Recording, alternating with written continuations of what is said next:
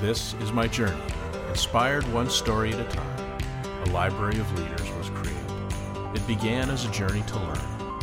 As time went on, it began to grow. All it needed was a platform, and this podcast was created to listen, to inspire, to share. I am a storyteller, and this is my journey.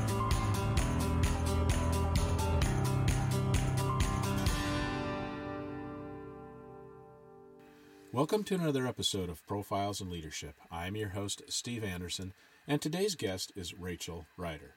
She founded MettaWorks in 2015 after a distinguished career in HR, receiving executive coaching certification from Columbia University and extensive training in meditation, somatic experiencing, and polarity therapy. Starting as an HR business partner responsible for developing and coaching leaders and teams at Bloomberg, she went on to specialize in leadership coaching at App Nexus and DigitalOcean, the third largest hosting company in the world.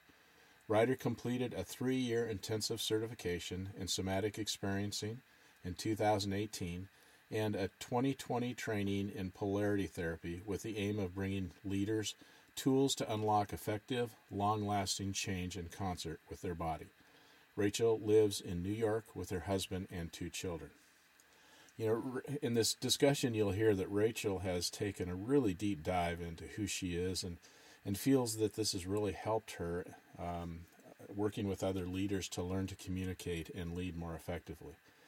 We had a great discussion today about knowing yourself and, and knowing um, those who you work with to, to better understand what language to use when so that your mes- messaging resonates with those on your team. She uses great real life stories, as you'll hear, to illustrate her points. Uh, she kind of has like a Zen approach to leadership training and emphasizes knowing your why, understanding your survival mechanisms, patterns of habits, and, and just owning your own behavior.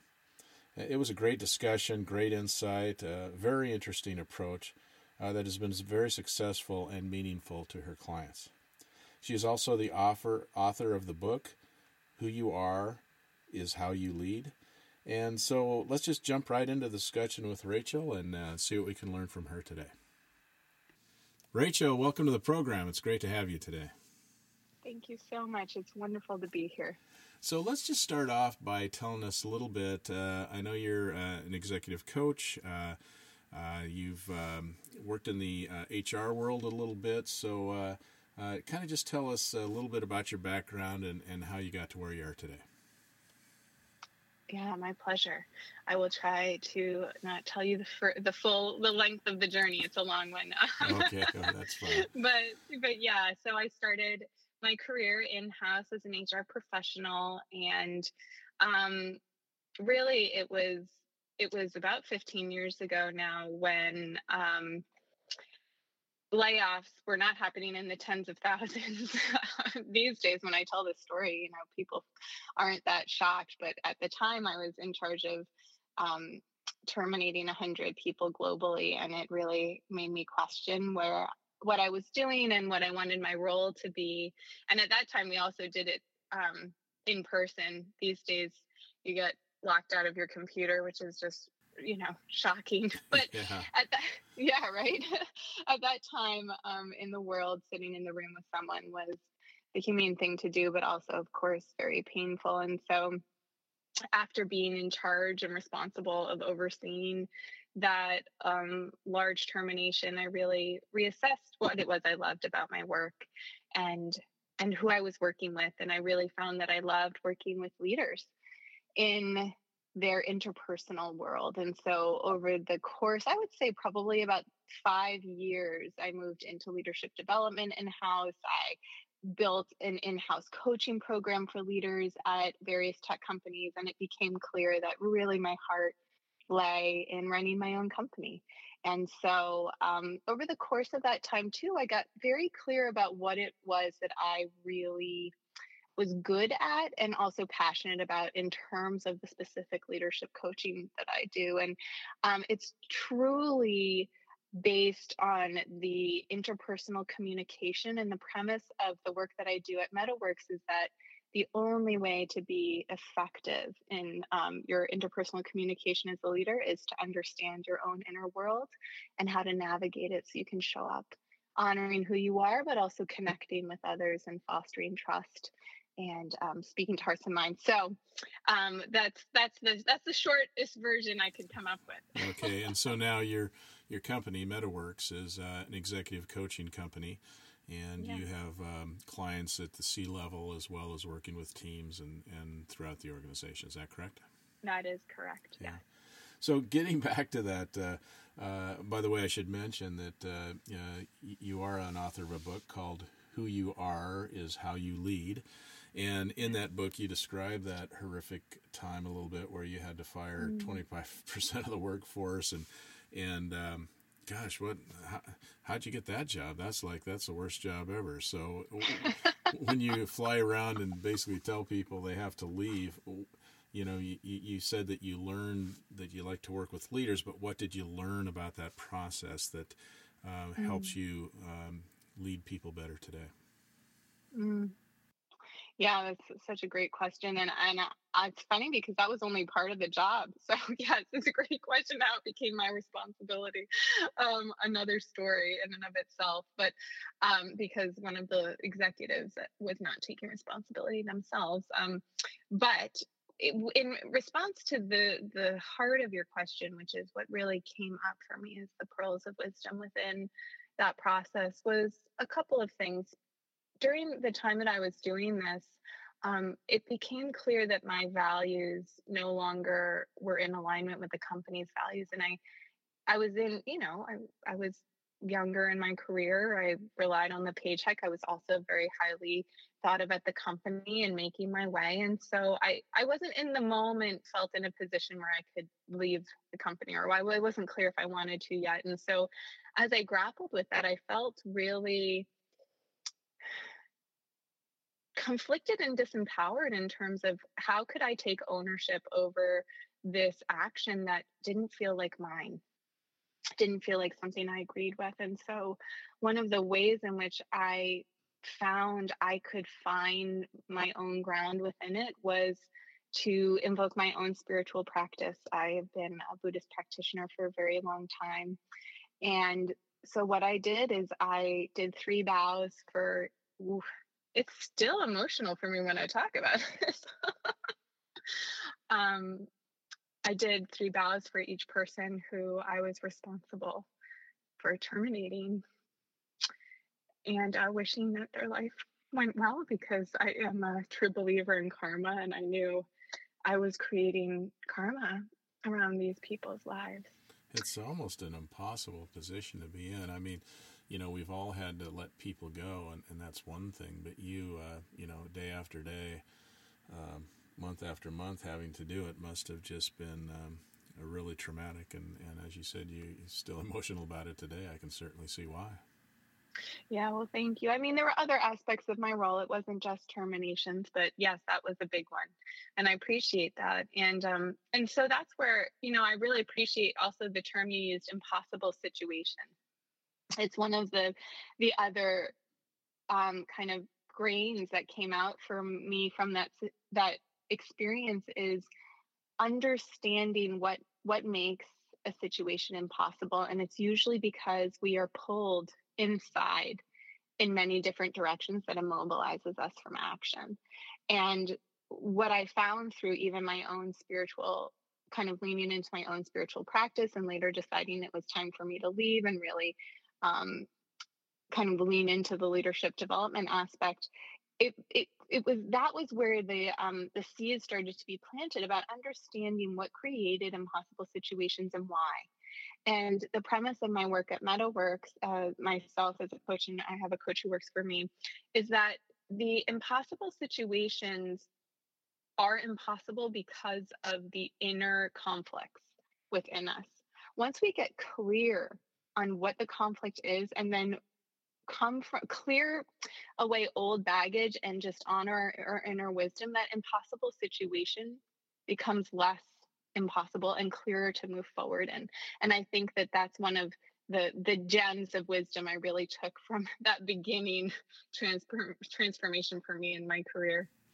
Well, it's it's very interesting to me because as an executive coach myself, and in a person who believes in really communicating well with others, I, I do think you have to understand yourself first. Uh, really yeah. well before you can get into that realm. But I mean, in reading the book, you you just have done a, a tremendous amount of soul searching and digging mm. deep and doing all that. And, and, and you mentioned it earlier that started meditating at age 13. So uh, that's that's unusual uh, to, to, say yeah. the least. Uh, but I think it was, as you described it, kind of a survival mechanism as well. That mm. you know, mm. that's just something that you were uh, put in a position where you know it, it, it, was tough to figure things out. So that was a way to uh, to, to make it through that time. So uh, just tell us a little bit about, um, you know, you started meditating and, and what you think it does for you. Mm. Yeah, it's funny because um, first of all, I appreciate that call out about the amount of work I've done on myself. I I joke, you know, I I am the product, and so in my mind, I need to work on myself. It's just an ongoing process to you know finesse the the product that we offer here at MettaWorks. um, and and it's also my passion. I, I really, my husband jokes that I don't have any hobbies. That I, my hobby is working on myself.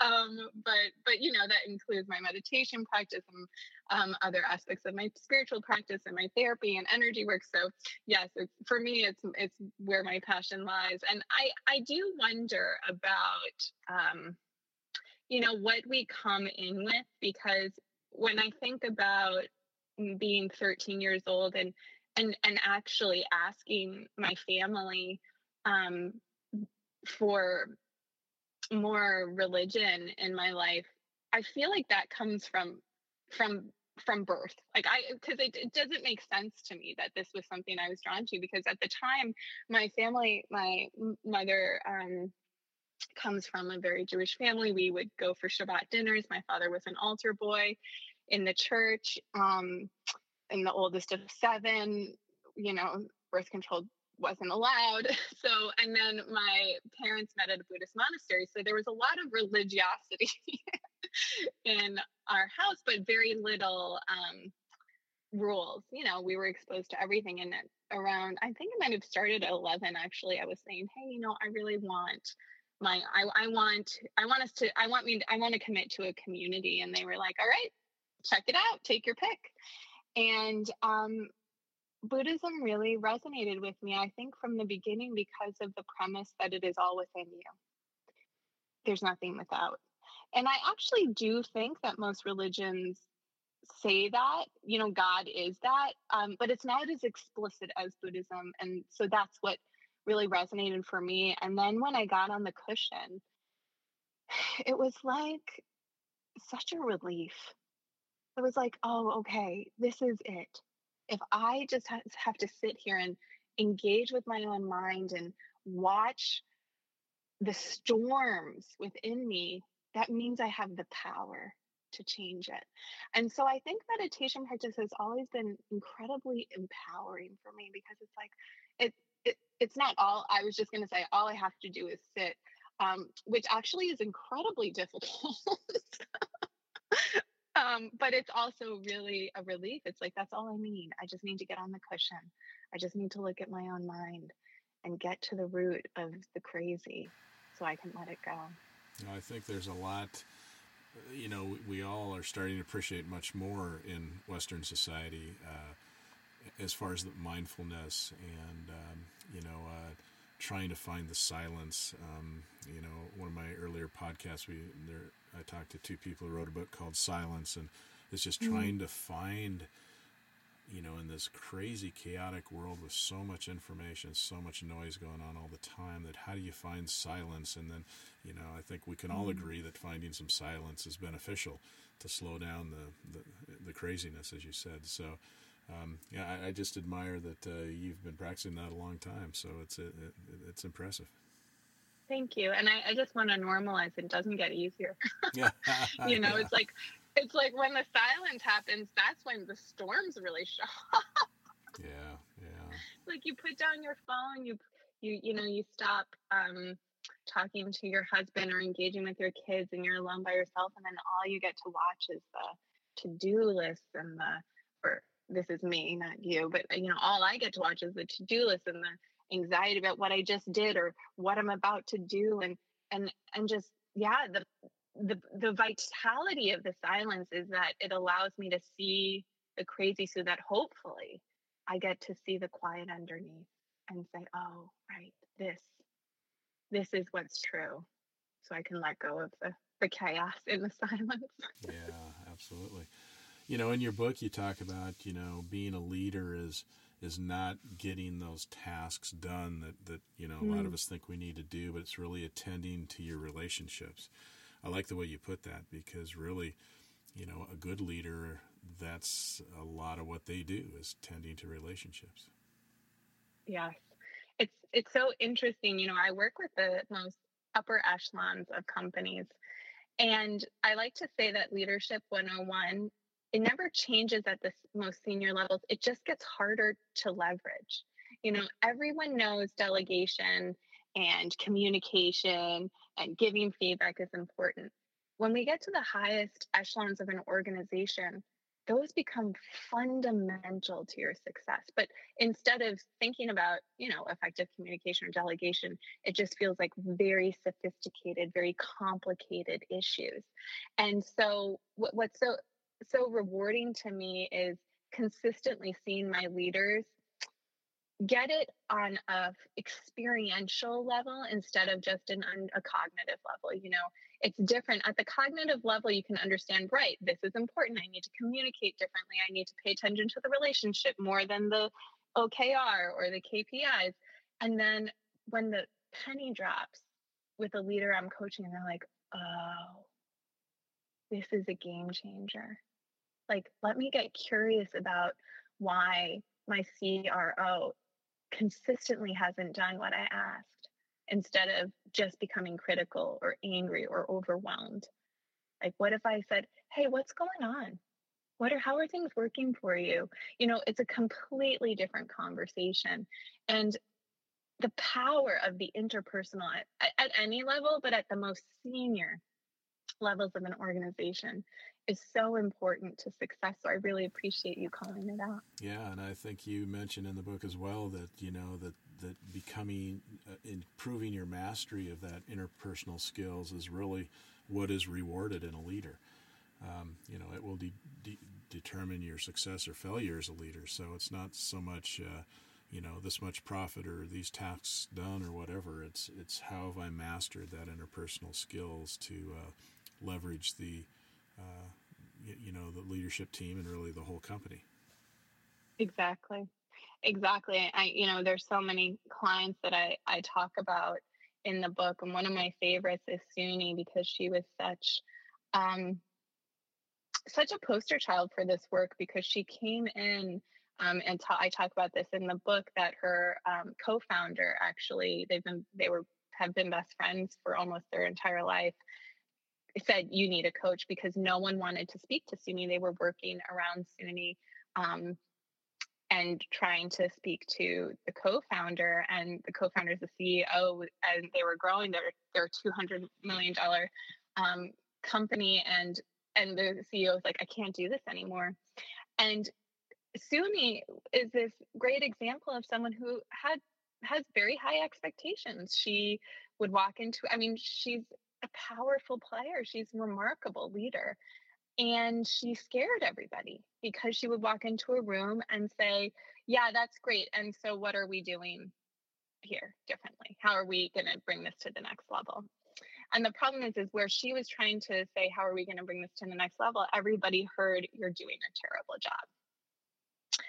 And, and what was so interesting in my work with her and ongoing her and I still work together is that she was kind of like, I don't understand. I'm just trying to make us great. Like, doesn't everybody want to work at this great company? And um, and the work together with us has been her reading the room and really seeing the power of her relationships because the kicker is she is a phenomenal sales person. I mean, she's the one who got them to where they were because of the deal she was closing. And one of the the pieces that we worked on was helping her see what makes you so good in sales that isn't translating to when you come work with your team. because in sales she would see the individual she was speaking to she would understand what was driving them what was important to them the moment we were help, able to help her see oh i can translate that skill over to my people and treat my people like i see them i understand what's important everything changed and and power of that relationship it, it changes the whole model of the organization. People were writing feedback about the work we had done and they were like i don't know what you did with suni but please don't let the old suni come back. Like she is a different person. And it's so cool to see these concrete examples of you know how powerful attending to a relationship can be. And i think what i hear in your story there as well is that you know you've got to take uh, into consideration the different personality types and that direct mm. in your face you know might uh, uh, apply to 25% of the of your working force but the other 75% you know it's it's it's it's offensive or they build up a wall or they do whatever so you have to figure out a way to ask the question yeah. the same way but with different language so it resonates with those people yes yeah, and that's the thing that I think makes the work really interesting and sophisticated is how do you do that while still honoring yourself? That's something actually Suni and I continue to talk about is because she wants to show up as her authentic self as a leader. In fact, you're a better leader when you do that, right?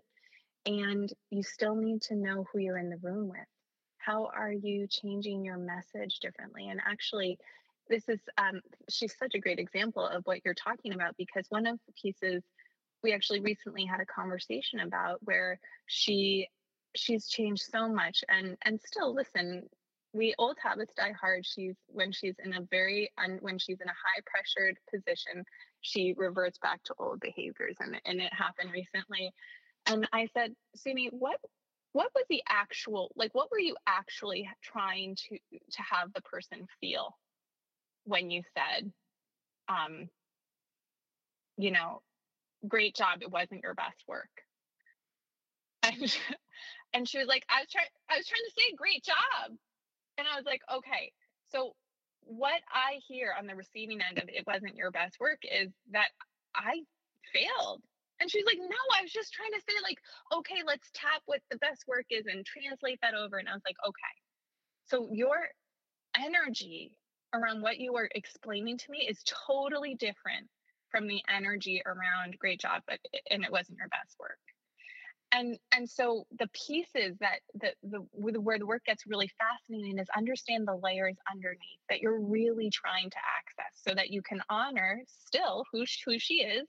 She really meant to say it was a great job and she also wanted to help this power player to go to the next level.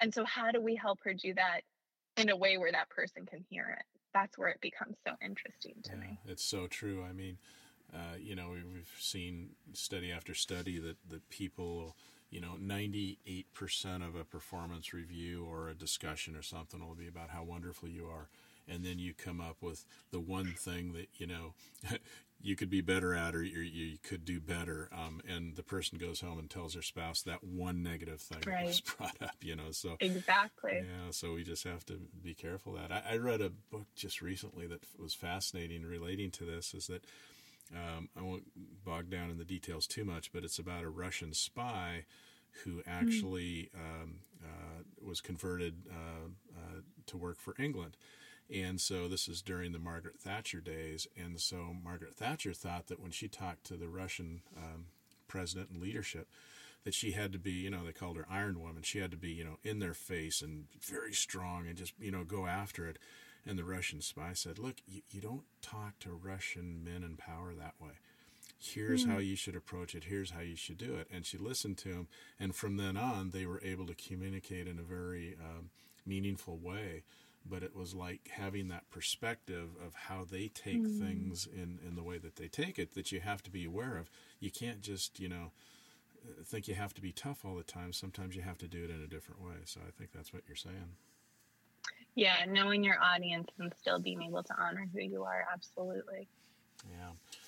You know, it's interesting. I was um, working with a, uh, teaching a leadership class once, and I asked people uh, in the class, you know, what is your what kind of a leader do you admire the most? And the kind of the mm-hmm. majority mm-hmm. of the group said, "Oh, I love the leader that comes in and rolls up their sleeves and sits down with us and helps us do the work and you know it's just part of us you know and i sat there mm. and i mm. thought of that for a while and i said yeah i get that but is that really what the leader should be doing right you know because the the leader should be uh, you know again on the relationship side as we talked about earlier and doing things that aren't always the task oriented things even though um, the people perceive that as, as being one of us and so again, I think perspective is everything.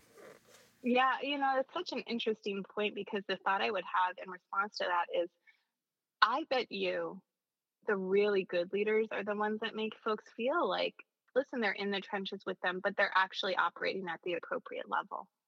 You know, I think that's that's that's the secret sauce is where folks feel like the leader is with them. The leader cares. The sleeves are rolled up, but at their level of okay folks tell me your concerns let me think about this at the most highest level um, i feel like what one of the things i feel like one of the threads that we're talking about here is helping people feel seen and heard you know even in disagreement that's that's what's so astonishing to me over and over again that folks don't necessarily need to be agreed with if they feel like their voice matters if they feel like they're cared for a story i love to tell about this is, um, you know, when I was in my HR days and in charge of one of the many aspects of my role was terminations of employees. Um, I had a, I was, you know, in the room firing an employee, and he turned to me and he said, "Thank you, Rachel. I'm glad it was you." Yeah. And I was, I was floored, and it was because we, tr- I treated him like a human. And so I feel like what you're talking about, I think that's what the folks in the room were probably saying, but didn't have the language for, which was we want to feel like this leader has our back and understands us and listens to our voices.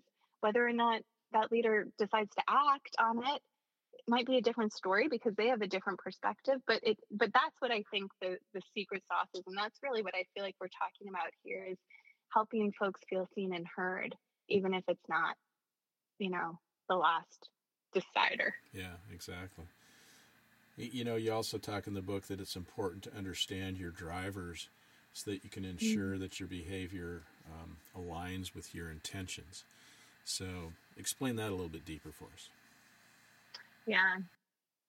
I love that story too. That's a good story that in the book we talk about, and I guess I give away the punchline here, but it's such a good one. I um, I had a client, um, we called her Yotunde in the book, and she um, she really her life was saved by tech in terms of it's the way she had access to um, to build a life for herself um, here in the United States. And so it was really important that her mission in her company was to be able to provide access um, for folks within the company to grow their lives and careers within the company so they could be senior leaders in the um, company itself. And the board was really at odds with Yatunde about hiring external leaders. They were growing exponentially, which is all, always a gift. And yet, you know, the folks they had in house weren't were well equipped enough to um, set the strategy at a certain level, um, given the pace that the company was growing. And Yatunde was just locking horns with the board because she was saying this is literally in conflict with what is so important to me. And through our conversations, and this is again, I think, a, a foundational piece of the coaching that I do, which is this idea of both and. You know, it, it's like the growth mindset um, versus the yes or no.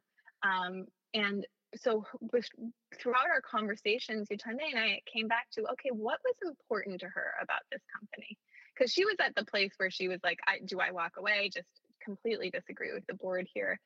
And the foundational piece of the company for her was that it create access to resources for anyone who wants it. And that she wanted to set that example within her company. And she when she really had space to reflect, she did agree that if she wanted to grow the company, she did need a certain level of senior leadership in her organization to help out while her other folks could grow. And what was so cool through our conversation of her understanding what was most important to her, she did want this company to thrive, and she really wanted this company to be a pipeline of opportunity for folks within the company. She came up with a strategy. And the only way she could have done that was coming back to what was most important to her, which was access.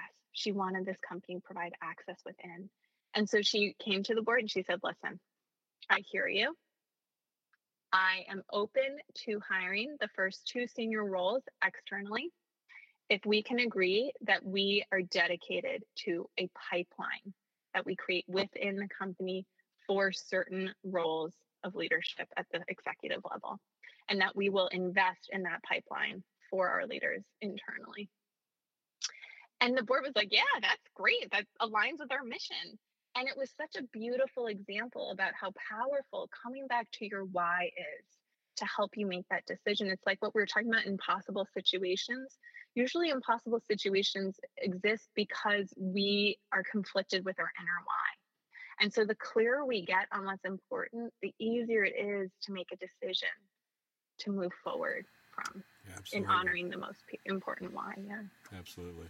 You also mentioned that uh, if you notice that the words uh, always or never are in your thoughts, mm. it's pretty much a guarantee that uh, uh, that they're false, not the right yes. narrative to have. Yeah. Yes. Yeah, it's an untrue narrative. It's a it's the narrative of extremes. It's that either or narrative. There's no other room for anything else if it's always or never. It keeps you from that both and mindset because if it's sometimes, then there's like, okay, well, if that if sometimes it is and sometimes it isn't when is it? When isn't it? When should i? When do i not want to? There's so much more room for brainstorming versus when we say always or never it immediately cuts us off to the options available to us in the moment. And i think in the story you shared just uh, just before that uh, you know it's also once you own your behavior you know you can powerfully mm-hmm. lead the people around you. And i think you know sometimes i see people that are not willing to own their behavior you know admit that you know uh, that wasn't right or it could have been done in a different way or or even apologize for for their behavior. Yes. Yes. And you know this is what i would say. Unfortunately i see that all the time. The folks who are in coaching i like to think there's an in even if they're not owning their behavior, there is an open door because they have decided to be in the coaching, whether a company has nominated them or not, they're showing up to the session. They don't have to show up. I'm telling you, I've seen clients completely blow it off. Those folks probably aren't interested. But for folks who are pointing the finger and saying it's everybody else's fault or or unapologetic and not self-reflective and they're in coaching with me, I see that as a survival mechanism I see that as an opportunity for someone, for me to say, hey, how do you think that's taking care of you right now? Making it about everybody else. Yeah, that's that's a great way to look at it. And it and it stops them in their tracks. And and if they're open, they might explore it a little more. Oh well, you know, it's easier. Or then I don't have to own that I made a mistake. And the vulnerability within that of acknowledging the mistake is where we have access to change. Okay, let's understand what's so scary about owning, like, yeah, you screwed up. Yeah, and I think a lot of leaders, uh, you know, the this kind of gets back to the imposter syndrome or whatever. But it's kind of like they they think that they should know all the answers, and so when they do mm. make a mm. mistake, it's hard to admit. Where in reality, uh, the people that are on their teams that, that are being led by them actually appreciate it. They actually say, yeah. "Oh, that person is human. That that person hmm. does do you know." So it's it's it's actually one of those. Uh, uh, we think it's one way, and it's actually the opposite. It's funny. I like to talk a lot about that. Actually, that um, you know, the rupture is never the starting point or end point. It's the repair, and the better you repair even a, a severe rupture, the stronger your relationships are with the people in the organization. You know, I love to say that the best part and worst part about relationships is they're ongoing. That's for sure. You That's will most sure. likely make right. You will most likely make a mistake in this moment, or you'll most likely have to have another, you know, difficult conversation the next. So you screw it up now, you can repair it again. And that's the piece where there's so much opportunity and richness of repair to say, ooh, my bad, guys. And let me tell you why it was my bad. I was anxious myself about this. I had a client once, we had been working together a while. Oh, I think, yeah, he's in the book, um, where he, CEO, reaches out like five levels below him about something to an individual contributor.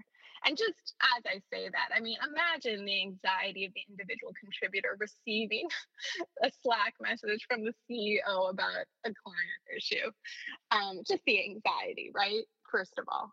And then, second of all, the CEO is so far removed from this. And so what proceeds and and this was the CEO had been working on this actually and had been doing such a good job. And so what was so cool about the situation is that leadership within the company felt comfortable enough to give him the feedback because he had been working on it, because he was transparent about it.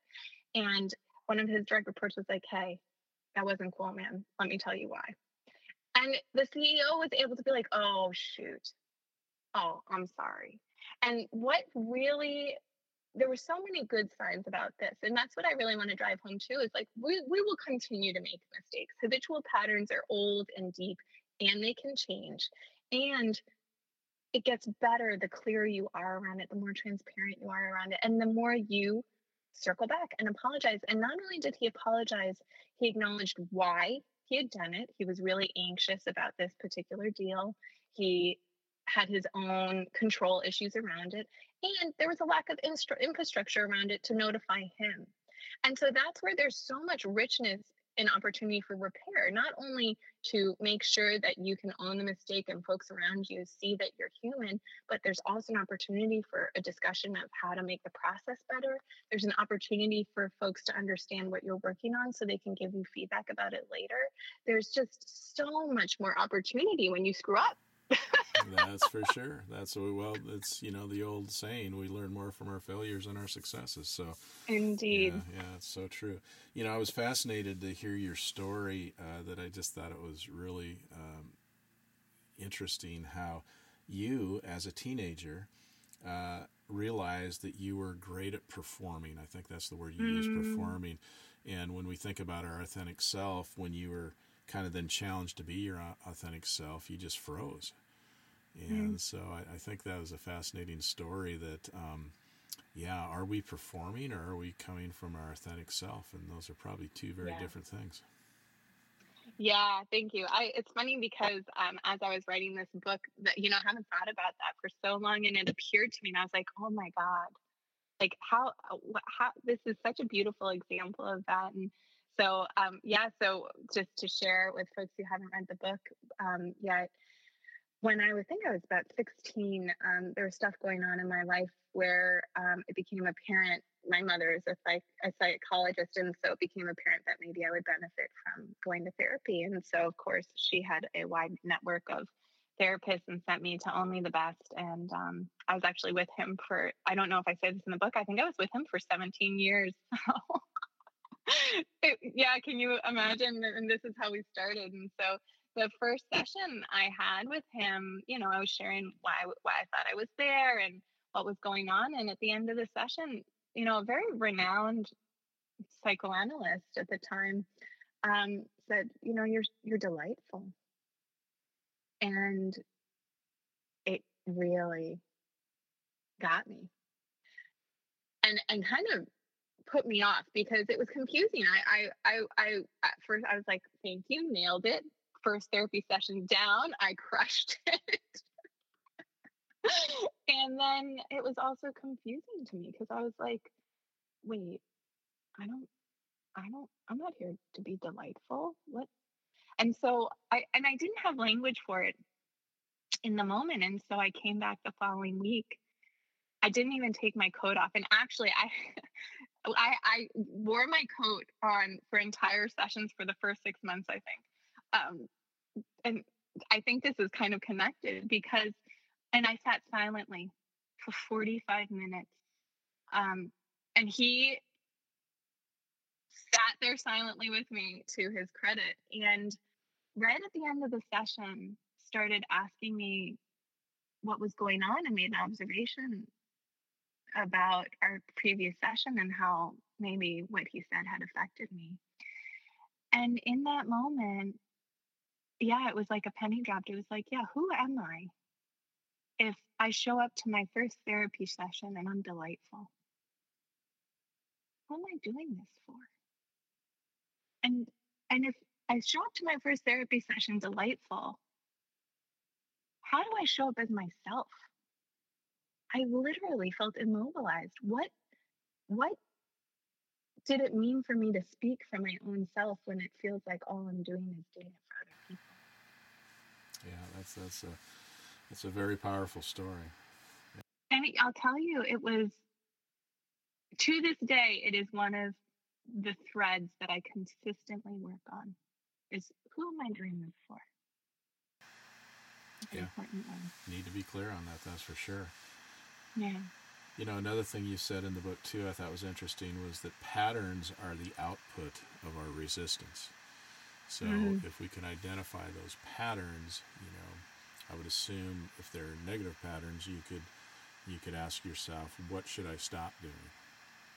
Mm.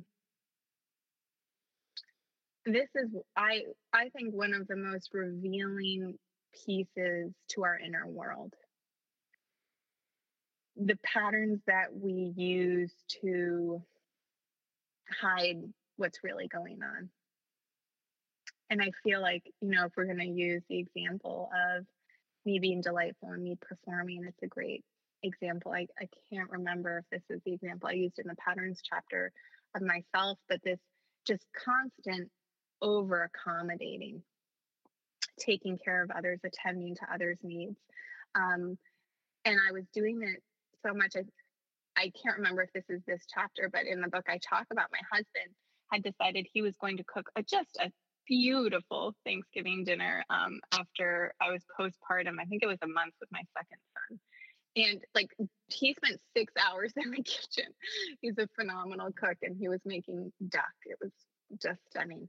Um, but that meant he was out of commission. But we did have four or five other adults in the house at the time a month postpartum, and I am up taking care of both children. And I have a heart arrhythmia, and I am recovering from a cesarean section. And it's like, what what world does this make sense?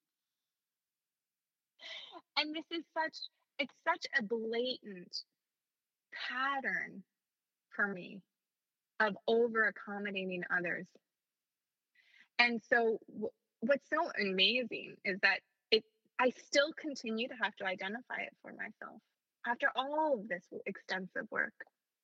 And to notice the power isn't just in the identification. That's really important to know it exists. But the power is when you try to stop, not even change. Don't change the behavior yet, but just disrupt it and see what is the belief system? What is the visceral response that comes up when you do so. And for me, it's not good enough. You're only worthy if someone else thinks, if you're doing, if you're meeting everybody else's needs. And that's the piece that needs attending to. But we can only, that only reveals itself once we try to disrupt the pattern because the pattern's so good at hiding that inner dialogue because I'm because I'm taking care of everyone else. There's no room for me to feel inadequate. It's solving the problem. Yeah, that's that's really a, an eye opener for sure, and I think a lot of people would fall into that category. So, very interesting. I just um, read a book uh, that that was fascinating. I highly recommend it. Uh, written by Bono about his oh, life. Oh, really? And uh, huh. and the guy is, you know, I mean, you know, not only is he, you know, the lead singer of, you know, a major rock group for decades and he's saving the world with all his activism and now he's he's an author and the way he writes is like poetry it's like ridiculous but he had this he had this great um, quote that I, I just, when you're saying what you're just saying, made me think of it, which is he said, Wisdom is the return of innocence at the end mm. of hmm. experience. Isn't that mm. not that brilliant?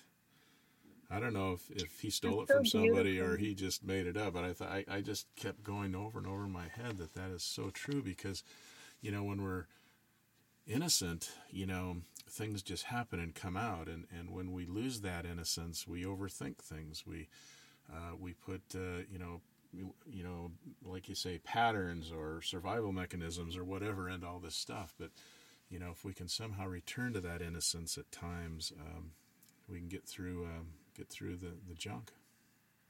You know what? I thank you so much for sharing that. It's so beautiful. And I love the piece about it being at the end of experience because I think the experience piece is so vital for you to then decide, oh, none of this is going to actually save me. I've done it all. You know, that's one of the, the the themes of the folks I work with is they're at the top of their careers and they're saying, wait, why can't I enjoy this? Why am I still doing the same stuff I was doing 10 years ago? Or is this it?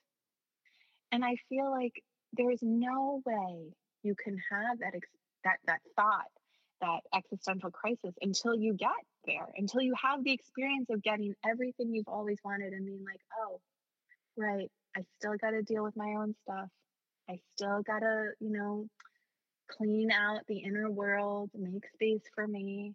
And I feel like that that's so core to what that beautiful quote was that you shared that you have to have all the experience to realize, yeah, it is just about that inner wisdom, that inner innocence. It's so beautiful. Thank you. Yeah, and you know, you you also mentioned in the book too that you know we need to have compassion uh, for and accountability to ourselves. Mm-hmm. And so a lot of times it's so, you know, looking outward and helping others and, you know, in your story, trying to, you know, be as good as you can and, and, and just, you know, always serving others. But, you know, it, it, you know, sometimes people think it's selfish when we look internal too much. But on the other hand, we need to have that compassion uh, for ourselves at times.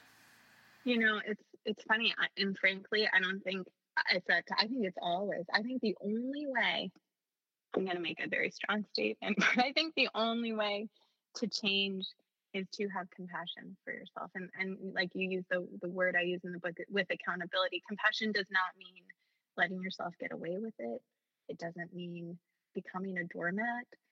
It means this. Let me give an example. I like to tell my clients when they are struggling with their de- de- inner demons, the ones that they just wish would go away finally, it's time to invite them to tea. It's time to ask how they're doing. It's time to throw them a party. I had a client once who had an explosive temper. Oh man, he was so good at his job, but he also was dangerously, he was a major liability, which is one of the reasons why the company sent him to me. And um, before we could even contemplate helping him show up differently, we had to really celebrate his anger. How had it taken care of him? How had it gotten him to where he was? And we even had did this exercise of him visualizing the the avatar that his anger took. And he talked about it, it being a football player and throwing his anger, this football player, a surprise party. And it was like the most beautiful, moving thing for my client to see his anger be acknowledged, really taking care of him and protecting him. And the moment we were able to do that, that's when the work began. That's when there was room to say, okay, well, maybe the anger needs a new job. Maybe that was a retirement party. Maybe, you know, it took care of you and looked out for you, made sure your voice was heard in the room. How can it get a new job? How can it learn new skills? And that's the compassionate piece. It's not, oh, I love you. You know, listen, that's good. But that's superficial. Let's really talk about how much this part of you that might have gotten in the way also took care of you. Because that's the moment there's going to be room for it to change. Wow, very interesting way to look at it, that's for sure. You know, and, and that you know, as you mentioned, you know, change is messy and it involves a lot of missteps and mm. it sometimes involves apologies. Yes. Yes. And I really think that the apology is where the fertile ground is. Truly. That's where we have an opportunity to connect on a deeper level. That's where we have an opportunity to actually have trust for one another. That's where if you screw up even majorly and you apologize, someone's going to think, all right, because we're always going to screw up. That's going to happen again and again. But the person you apologize to might have your back a little more because they know you care enough to try differently. And if you do it again, you're going to acknowledge it. Absolutely. I love the quote uh, that, that was in the book as well when you said, It's not that you'll be happy when you're a good leader, it's mm-hmm. actually to be a good leader, you need to be happy. Yes. I think people miss that a lot. I know. You know, it's funny because that's where the inner work is so vital. That I really think that's the premise of the title of the book of who you are is how you lead. You know, uh, when I say who you are, I'm talking about how you're showing up in the moment, your inner world leaking through how you speak, your belief systems. That's how you lead. So when you're happy, you lead from a happy place. You lead from a place of ease and clarity and confidence. If you are not that way, you lead from a place of anger, resentment, frustration, overwhelm, and that's what everybody gets from you. And so that's why the premise of our work at MettaWorks is that this is about the inner work at the highest levels of an organization because the way you feel inside is the way you show up as a leader. Well said. Well said. You know, in anticipation of our discussion today, is there anything that I haven't asked you uh, that you definitely want to get in the program? Mm. You know, I like to talk about how we all have birth karma. We're all born into certain circumstances with things that may never really heal. Might be the human experience, might be generations of trauma. And given my own experience, I profoundly believe and have experienced that our relationship to it can change. So that feeling for myself of maybe never being good enough, that might never go away. That that that pull to over accommodate others might never leave. But my relationship to it changes. I see it for what it is now. I it'll show up and I can be like, oh, I know you. Hi. What are you trying to do for me today? What are you trying to take care of? Because I got this. I think we're good. And I think that's so important for everybody to know that it's not that things disappear, it's that our relationship to them change. And when our relationship to our old habits, our unpleasant experiences change, we show up differently we find that place of deep ease. We can stand in that place of self expression with comfort and lead from power. And I feel like that's so important. That is really a great way to say it. Uh, yeah, yeah, that's that makes a lot of sense. You know, Rachel, at this time of the interview, I always ask my guests a common question, and that question is in relationship to uh, leadership, what is a pearl of wisdom that you can leave us with today? The more you know yourself, the more powerful leader you will be. Yeah, uh, I couldn't agree more. Well, Rachel, this has been a real pleasure. Uh, your wealth Thank of knowledge, uh, you've, you've, written a great book, and um, you're just a, a, pleasure to sit and have a discussion with. So, appreciate your time today. I really enjoyed it. Sounds like you're doing some great things in the world and helping a lot of people. So, good luck with that, and continue doing good things. And uh, maybe we'll uh, run into each other down the road. I'd love that. It was such a pleasure. Thank you so much. Okay. Take care, Rachel. Bye bye. You too. Bye. Thank you for listening to another episode of Profiles in Leadership. To listen to all my interviews, subscribe to Profiles in Leadership with Steve Anderson on Apple Podcasts, iTunes, and many other popular podcast platforms. Some of these interviews are on video, and you can search YouTube for Profiles in Leadership with Steve Anderson. You can also access the entire library of interviews on my website, orange.coaching.com, and that is orange, the word, coaching.com, and go to the Media Center and click on Podcasts or Video Gallery. You can also enter the website from pilpodcast.com.